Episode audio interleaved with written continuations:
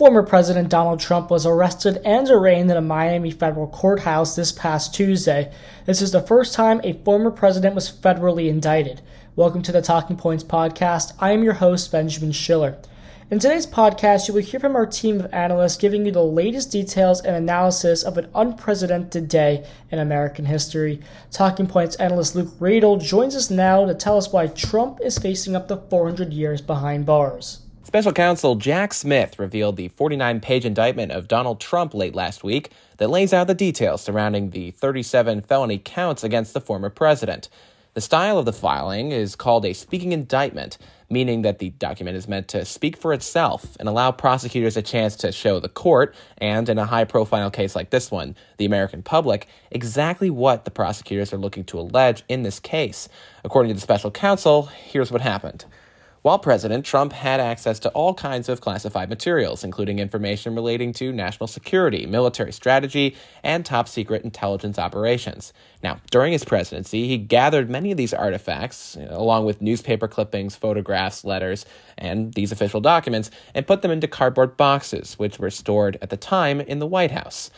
But then, when he had to move out of the White House, he caused scores of these boxes, many of which contain classified documents, to be transported to the Mar a Lago Club in Palm Beach, Florida, even though he was not authorized to possess or retain these documents. Smith continues the classified documents stored in these boxes included information regarding defense and weapons capabilities of both the United States and foreign countries, our nuclear programs, and potential vulnerabilities of the U.S. and its allies to military attacks. So, not exactly the kind of thing you want sitting around unguarded in the shower of a Floridian golf resort. Nevertheless, Trump did in fact store these boxes in a ballroom, a bathroom and a shower, an office space, his bedroom, and a storage room in the basement at the Mar a Lago Club. A club which was a hotspot for many social and political gatherings while simultaneously being an unauthorized storage site for hordes of classified material. The Secret Service agents on site were there to protect the former president and his family, and didn't even know that the documents were also in the building, which meant that there was no designated security for this highly sensitive material. Instead, the indictment shows that the documents were neglected. Smith includes photos of the boxes piled high up to the ceiling and one where the classified documents are spilled out onto the floor. The special counsel also says that on two occasions in 2021, the former president was showing off these classified documents to other people, including one meeting which was caught on audio tape. In July, Trump was speaking, speaking to ghostwriters for his former chief of staff, Mark Meadows' book, when he showed them a plan of attack that was drafted by his Joint Chiefs Chairman, Mark Milley, against Iran. Secret, he said. This is secret information. Look, look at this. He's on tape saying this to individuals who, of course, didn't have any security clearance, according to the indictment. Despite his repeated assertions that he had declassified all of the documents that he moved to Mar-a-Lago, Trump's taped confessions seems to contradict that claim. Trump apparently acknowledges the documents he was showing to other people were still secret and not, in fact, declassified. See, as president, I could have declassified it, he said. Now I can't, you know, but this is still a secret. The National Archives repeatedly asked Trump for months to return presidential records that were kept by him after his presidency. The indictment paints a picture of Trump personally selecting which documents he was willing to part ways with, ultimately sending back just 15 of the many, many boxes that he took with him from the White House. 14 of the 15 boxes contain classified documents, 197 in total. The archives soon referred the case to the Department of Justice. After receiving an FBI subpoena on May 11th of last year for any further classified material at Mar a Lago, Trump told his attorney Evan Corcoran maybe he shouldn't su- comply with the subpoena. I don't want anybody looking through my boxes, Trump said. I really don't. I don't want you looking through my boxes. Trump also asked Corcoran what would happen, quote, if we just don't respond at all or don't play ball with them. Wouldn't it be better if we just told them we don't have anything here? Trump then directed his personal aide, Walt Nauta, to move the boxes before Corcoran, his own attorney, could search for records responsive to the subpoena so that Corcoran couldn't find them. All the box movements by Nauta at Trump's direction were caught on Mar a Lago surveillance video that was later reviewed by the FBI and the federal grand jury. Now, as the son and grandson of many lawyers, let me give you a free piece of legal advice. Don't obstruct an FBI subpoena and certainly don't do it on camera. After reviewing the videotapes, the grand jury asked a court to authorize a search warrant at Mar a Lago to seize any remaining classified material, since clearly the Trump team was not being honest about how much they had left.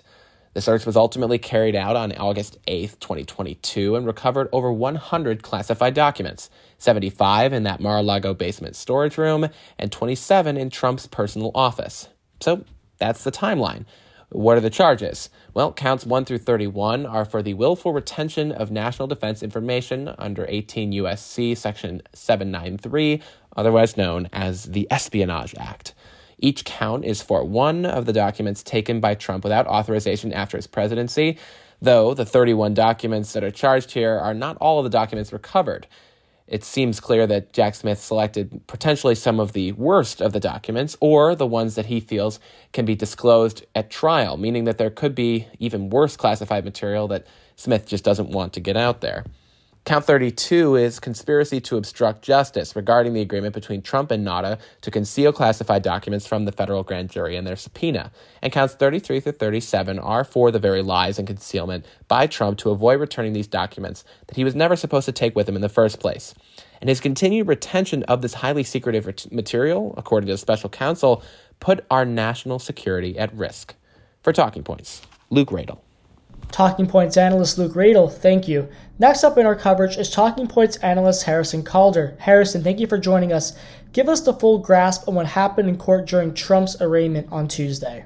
Jack Smith has a huge role in trying to take down the fellow New Yorker, pres- former President Donald Trump and we really have not seen much of Jack Smith here out in public until the day of the arraignment. He and the Justice Department really want to crack down on these 37 charges filed against former President Donald Trump and they really want to get to that outcome ahead of the November 5th deadline in 2024, which is, of course, the 2024 presidential election. The prosecutors have a very tall task ahead of them because they will have to work with a selected jury, and that, of course, could be biased in either direction. And if potentially in favor of Donald Trump, might get a mistrial or potentially just a non guilty verdict. Now, following the arraignment, we saw Trump get into his motorcade and visit a local restaurant in Miami. This was definitely a surprise to the viewers at home. So, President Trump, after leaving the courtroom directly after his plea, he stops at Versailles, a very popular restaurant in Little Havana, Miami. And it really just shows what this whole ordeal means to him. It points out that all his mind is on is the 2024 presidential campaign this uh, whole situation isn't something that's on his mind and it isn't something he's worried about by any means. And that, in a sense, might bring us back to Jack Smith and his team about how they want to attack this. They might look into his carelessness, showing how he doesn't care. He's been in spots like this before where he's dealt with serious issues that he's kind of just brushed off and moved on with his life. And that's something that Jack Smith and his team will be looking to hold against him in this case. It's clear that the Department of Justice is looking for a speedy trial here ahead of the bulk of the 2020 primary season. What's the timeline for this case? So, with former President Donald Trump pleading not guilty, this case should be expected to play out over a longer period of time because the longer it takes, the better it is for Trump and his team. They want to drag this out, get through the presidential election in 2024. If they can and win, he would then be tried as a president compared to a U.S. citizen. A lot of that goes into it, and the prosecutors are going to look to attack President Trump. Former President Trump, I should say, using these past examples, what's happened to him in similar situations that he has had throughout his life, and going into a lot of depth about the documents found at Mar a Lago in Florida in this case really will be looked to be hurried by the prosecution, as they would love to send Trump behind bars again before this election rolls around. Circling back to the question of what happened with Trump following his court appearance, he then traveled to New Jersey and gave a primetime speech. Walk us through what he said during the speech. So, after starting out the day in Miami, former President Donald Trump did what he did best, went up to New Jersey, gave his speech, and instantly started it off by going off on Jack Smith and President Joe Biden. He did this in a lot of ways and just showed the celebrity side of himself right away, as he famously does. He brought up how Democrats were doing all of these things to lawyers involving leaking information and various things to make lawyers not seem as credible as they are, or at least in this case, not as what they used to be. And the crowd's antics, of course, all Trump supporters, or at least somewhat in favor of former President Donald Trump, really showed how they only care about him becoming the president once again. They miss him in office, and how it doesn't seem like what this trial holds or brings matters to them whatsoever, regardless of this outcome. Harrison Calder, thank you. Let's shift gears to why we are here in the middle of June watching a former president get federally indicted. As we've heard from Luke and Harrison, this is something that we have never seen in American history. Talking Points analyst Dominic Chiappone joins us now to give us a wider look at why this is happening. Dominic, thank you for joining us. Luke talked about earlier in the program about what Trump is being charged with. Can you elaborate on the numbers for us? Yeah, so obviously there's a lot to unpack here over just the past few days, but the big number to keep in mind is 37. That is the total number of counts that former President Donald Trump is facing uh, and uh, is dealing with. 31 of which are counts of willful retention of national defense information uh, based on the indictment that was announced just a few days ago. This investigation has been led by the Department of Justice and has developed as momentum has built with latest developments over the past couple months, dating back to earlier in the spring. And the biggest thing, of course, is that not only the number 37, just the amount of counts that President Trump is being charged with, a lot of them, again, relating to national defense information. This is the first time uh, in U.S. history that this has ever happened before, where a former sitting president has now been accused of the of a federal crime. We've seen special counsel Jack Smith move in silence during this entire process, but we got the sense last week that this case was heating up when he was spotted in the Miami federal courthouse and when the grand jury was summoned. What can you tell us about this? Yeah, so I mentioned that there's been a buildup of momentum by the Department of Justice to kind of get an answer to basically these bunch of documents that the former president had in his in his hands and in his possession after his term ended when he lost in the 2020 election to now President Joe Biden. So what we know to keep a long story short is that witnesses testified in front of a grand jury in Washington D.C. which included former administration officials for the Trump administration and they typically handled communication as well as national security intelligence uh, those sorts of departments. What we know is that that through multiple subpoenas, the Trump's lawyers and his legal team were able to hand over some classified material over to the Justice Department. However, a good amount of it also was not kept uh, was not returned, including classified and top secret information. Uh, one of which, which should be noted, was a potential attack on Iran that was in that document that is still nowhere to be found uh, as of now. So the biggest thing to take away kind of from all of this is just the level of sensitive information and material that Trump has in his possession. And as the developments have came out, that eventually led to on June 8th a grand jury in Miami indicting Trump in connection uh, with those missing classified documents, and that includes retaining them, and then more importantly, obstructing justice and basically not allowing federal officials to go back and to retrieve them. Since the Mar-a-Lago FBI raid in August, we have heard reports of now President Joe Biden and former Vice President Mike Pence having their own classified documents that they should not have had. Why were Pence and Biden not charged in their cases, but Trump was charged here? Yeah, so so to clarify, this isn't the first time that a federal official has been caught with highly classified documents that were outside of the Washington, D.C. area. In fact, President Biden months ago was accused and caught of the same thing, having a document uh, at his office in the University of Delaware and in another location, and ditto for former Vice President Mike Pence. Now, what's the difference, though, between those two cases and what we're currently seeing right now with President Trump? For starters, there's the volume of it. With both Biden and Pence, you were talking about a handful of documents relative to the hundreds that were uncovered at President Trump's Mar a Lago estate. The other big thing, and I think this is something that the Department of Justice has really honed in upon, is the lack of cooperation between Trump, his legal team, people around him, uh, his former advisors, former officials, with the Justice Department to make sure that there was actually some answers to these questions they were clearly not getting. And that's been the biggest highlight, if you will, of this whole Trump situation is kind of that lack of cooperation between those two parties.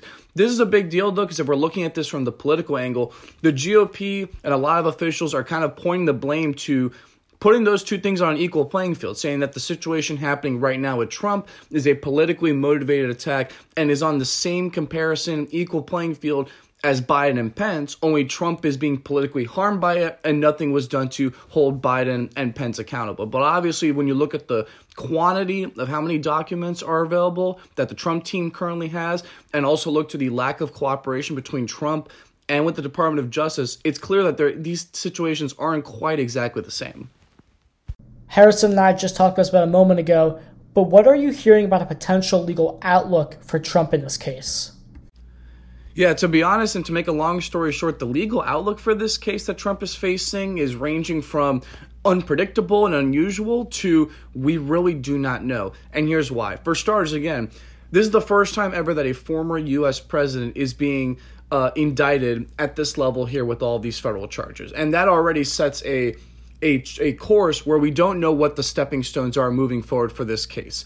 The only thing we know right now is that he was arraigned in Miami on Tuesday, and from there, there needs to be a whole month's worth in terms of trials, what evidence can be admitted, what evidence can't be admitted. So legally, there's obviously going to be a lot to sort out there. The other thing, though, is you have to look at this from the political angle, specifically the backdrop of the 2024 election. When we're taping this, we're still a year and change out from the 2024 election, but primary season is coming up. Multiple candidates on both sides have announced their candidacy to run for presidency this is going to be something that'll be in the headlines for a while right now. And it's kind of the cloud looming over the Trump candidacy, the idea of Trump having a second term here. This will be something that will dominate the headlines and be in the minds of voters moving forward, even heading up to Election Day.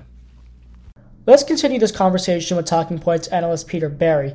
This is the second criminal indictment against Trump in a matter of months. The first case being the allegations of hush money being paid to Stormy Daniels.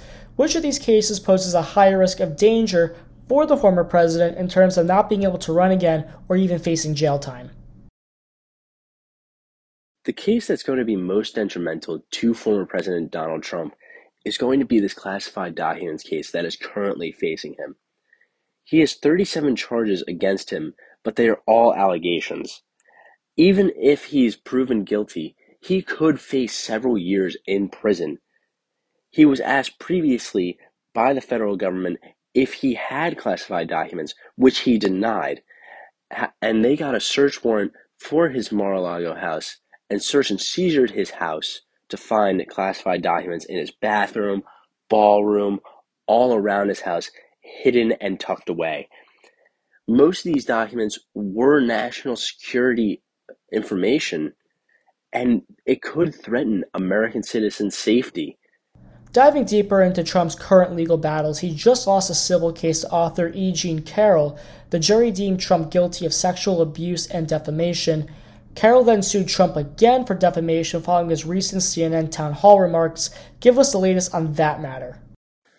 So, back in November in 2022, author E. Jean Carroll filed charges against Donald Trump for sexual assault and defamation the trial was in April in 2023, and the verdict came in May 2023, finding that there was defamation and sexual assault, and awarded author E. Jean Carroll $5 million. However, there may be another lawsuit because Donald Trump went on CNN Town Hall with Kaitlan Collins and said that E. Jean Carroll was a quote unquote whack job and didn't know this woman. So E. Jean Carroll could be awarded up to 10 million according to the New York Times. Talking Points analyst Peter Barry, thank you. The final analyst joining our program today is Noah Gutfleisch. We talked about how all these charges and allegations could hurt Trump legally, but let's shift focus to how it could affect him politically. Noah, let's start with the potential backlash Trump could face on the campaign trail. Well, I think it is possible that we could see some backlash from Republican primary voters against Trump. I don't think this will be the case. Like we saw with the last indictment, uh, he really didn't face any backlash. In fact, actually, he gained some support from the base uh, because many of them thought that uh, the indictment was politically motivated.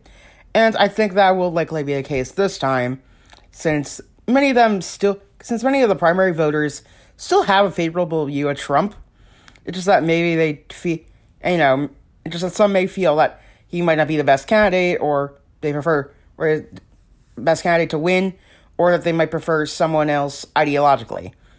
I think that Trump, I think that Trump is still likely the front runner uh, for this race right as of right now, and I think that really the only way he will lose support is if another candidate just gains momentum through campaigning, maybe or or you know through a debate.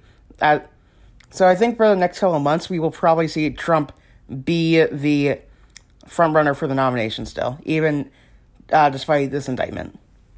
Now, the New York and federal indictments could send Trump to prison if he is convicted. Is it possible to see Trump continue to run for president behind bars? Uh, it is possible that Trump could still run for president at while he is in jail. It actually has been done before. Uh, Eugene Debs, back in 1920, ran for president while he was in jail. Uh, now, Debs was a minor party candidate, but still got 3% of the vote.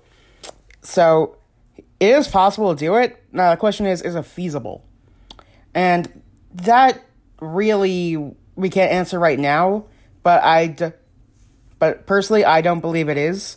I think that uh, it would be, mu- I think that just from an objective standpoint, it's a lot harder to get support when you can't be in front of people, you can't campaign which Trump would not be able to do that if he was in jail. So I think that would be an issue. I also think that maybe uh, the Republican Party might feel that that is a major hindrance and could, not, and could potentially even abandon him and maybe replace his replace him or endorse someone else uh, in the party if he were if he was arrested and in jail. So I think that even though while it is technically possible, I think that it just wouldn't be ideal or frankly realistic for the Republicans to run him as their candidate and expect to win. So I think at so I think at the end of the day, if he was arrested, that would likely end his candidacy, either as either in the primary or in the general with the Republican Party. Let's talk about reactions on a broader scale. How have Republicans reacted to these new charges against Trump? The response from the 2024 Republican primary field has been a bit mixed to the indictment. Vivek Ramaswamy has been the most uh, pro Trump and has said that he would pardon Trump if he became president. Uh, then there's Tim Scott, Nikki Haley, and Mike Pence, who have all criticized Trump's conduct and believe that he was irresponsible, but also said that it was politically motivated and that uh, the, uh, the Biden DOJ and the FBI were going against Trump specifically. Uh, Nikki Haley said that he was reckless and that he put uh, this nation's troops uh, in danger with it by keeping these classified documents, but believe that it is politically motivated. Similar th- similar remarks were made by Pence, and Tim Scott said there is a double standard. Then there's Ron DeSantis, who kind of danced around uh, blaming Trump directly, but said that it was rather the but said that the FBI and the Biden DOJ were going against Trump. And then there is a more critical response from Chris Christie and Asa Hutchinson, who have been notable Trump critics. Uh, Christie said that there's a very strong case for indictment, and so that there and believes that there's a lot more information to come, uh, according to him. Uh, and then Asa Hutchinson believes that Trump is guilty and uh, believe that Trump is guilty and that he could potentially even face jail time. So there are so there are multiple uh, responses to Trump's indictment. However, overall, it seems like the minority of them are directly attacking Trump. Finally, how could these charges hurt Trump in a general election, assuming he wins the GOP nomination again for the third time? While we haven't really seen polling uh, since this indictment, I think that it'll definitely hurt tr- that it'll hurt Trump's trustworthiness with the American public, especially since he knew that they he knew that they were classified and that he should turn them over, but he didn't. It also eliminates an attack of Trump where he could where now he can't really attack Biden since Biden was more responsible with his classified documents. So I think that it will hurt Trump because it it will hurt Trump's trustworthiness and maybe make him seem more shady. So but I don't think I think at the end of the day this really will have a small impact. I think that if he is a Republican nominee, Republicans will still show up for Trump. So I really so I think at the end of the day it has some impact, but I think but I think most of his damage has already been done with independents and swing voters. And I think at the end of the day, that's really what I think at the end of the day, what's really going to hurt him has already been done past this indictment. Noah Gutfleisch, thank you. That'll be it for our program today. You can follow Talking Points during the summer break on Twitter and Instagram at Talking Points TP and Citrus TV News on Twitter, Facebook, and Instagram. On behalf of the entire Talking Points crew, I'm Benjamin Schiller.